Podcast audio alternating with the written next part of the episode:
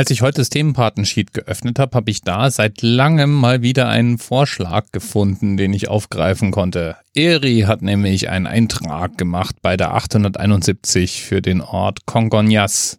So glaube ich zumindest, dass man diesen Ort ausspricht. Man muss ihn wohl spanisch aussprechen oder äh, portugiesisch oder so. Er liegt jedenfalls in Brasilien, im Bundesstaat Minas Gerais. Und auch das habe ich jetzt wahrscheinlich nicht richtig ausgesprochen. Diese Stadt jedenfalls mit ihren gerade mal 50.000 Einwohnern liegt auf 871 Höhenmetern. Gut genug für einen Themenanker.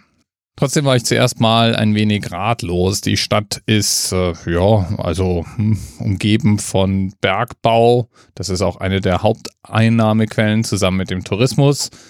Und es gibt ein UNESCO-Weltkulturerbe, nämlich eine Reihe von Kunstwerken und Kapellen, die besonders sehenswert sind. Zu den besonders bemerkenswerten Kunstwerken, also hauptsächlich Skulpturen, aber es gibt auch Malereien, gehören die Skulpturen des Künstlers Elia Dino. Eigentlich hieß er anders. Sein eigentlicher Name ist Antonio Francisco Lisboa. Und Elia Dino war ein Beiname. Das heißt übersetzt so viel wie das Krüppelchen. Sein Vater war ein portugiesischer Architekt gewesen und seine Mutter eine schwarze Sklavin. Von seinem Vater lernte er wohl die wichtigsten Grundlagen der Architektur und der Bildhauerei sowie verschiedene andere Kunstgewerbe. Man weiß das alles nicht mehr ganz so genau. Wir reden von den 30er Jahren des 18. Jahrhunderts, ist also alles schon etwas länger her. Sicher ist allerdings, dass Elijah Dino relativ schnell bekannt wurde, denn sein Architekturstil war ungewöhnlich und er war ungewöhnlich talentiert als Künstler und als Architekt. Und so mangelte es ihm dann bald nicht mehr an Aufträgen. Allerdings war er gehandicapt. Der Beiname Krüppelchen kam er nicht von ungefähr. Er muss wohl oder soll an einer lepraartigen Krankheit gelitten haben und sein Körper baute sich nach und nach ab. So verlor er irgendwann mal die Möglichkeit, seine Hände und Füße zu bewegen und Gliedmaßen. Und damit wurde natürlich sein Handwerk, Skulpturen zu bauen, immer herausfordernder. Und so kommen wir auch wieder zur Stadt von Conconhas zurück, unserem Themenanker der heutigen Sendung. Dort kann man nämlich zwölf Skulpturen von Elia Dinho bewundern. Und diese Skulpturen soll er buchstäblich ohne Finger und ohne Füße gemacht haben.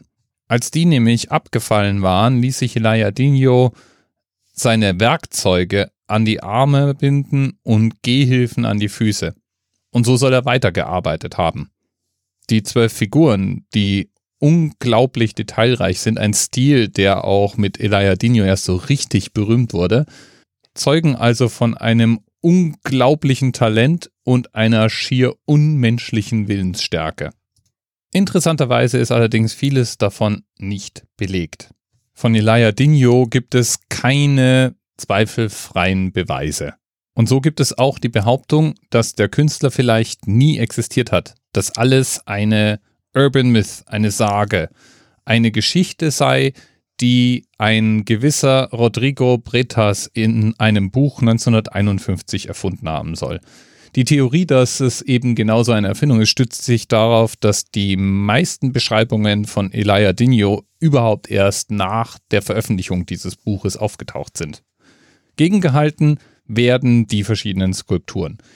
Die lassen sich zweifelsfrei ein und demselben Künstler zuordnen und es gibt eine genau dokumentierte Anzahl von über 30 Skulpturen, die eben einen gemeinsamen Urheber haben.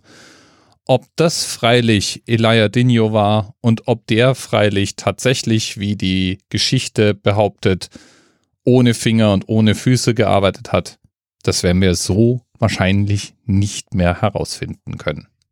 Lieben Dank nochmal an Eri für den Themenanker der heutigen Sendung und ein kleiner Hinweis für all die, die den Links zur Sendung folgen wollen.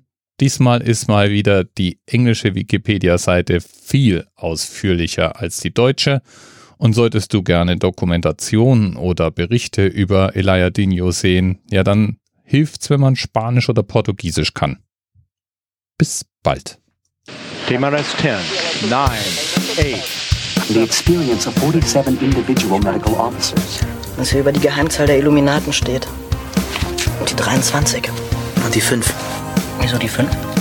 Die 5 ist die Quersumme von der 23.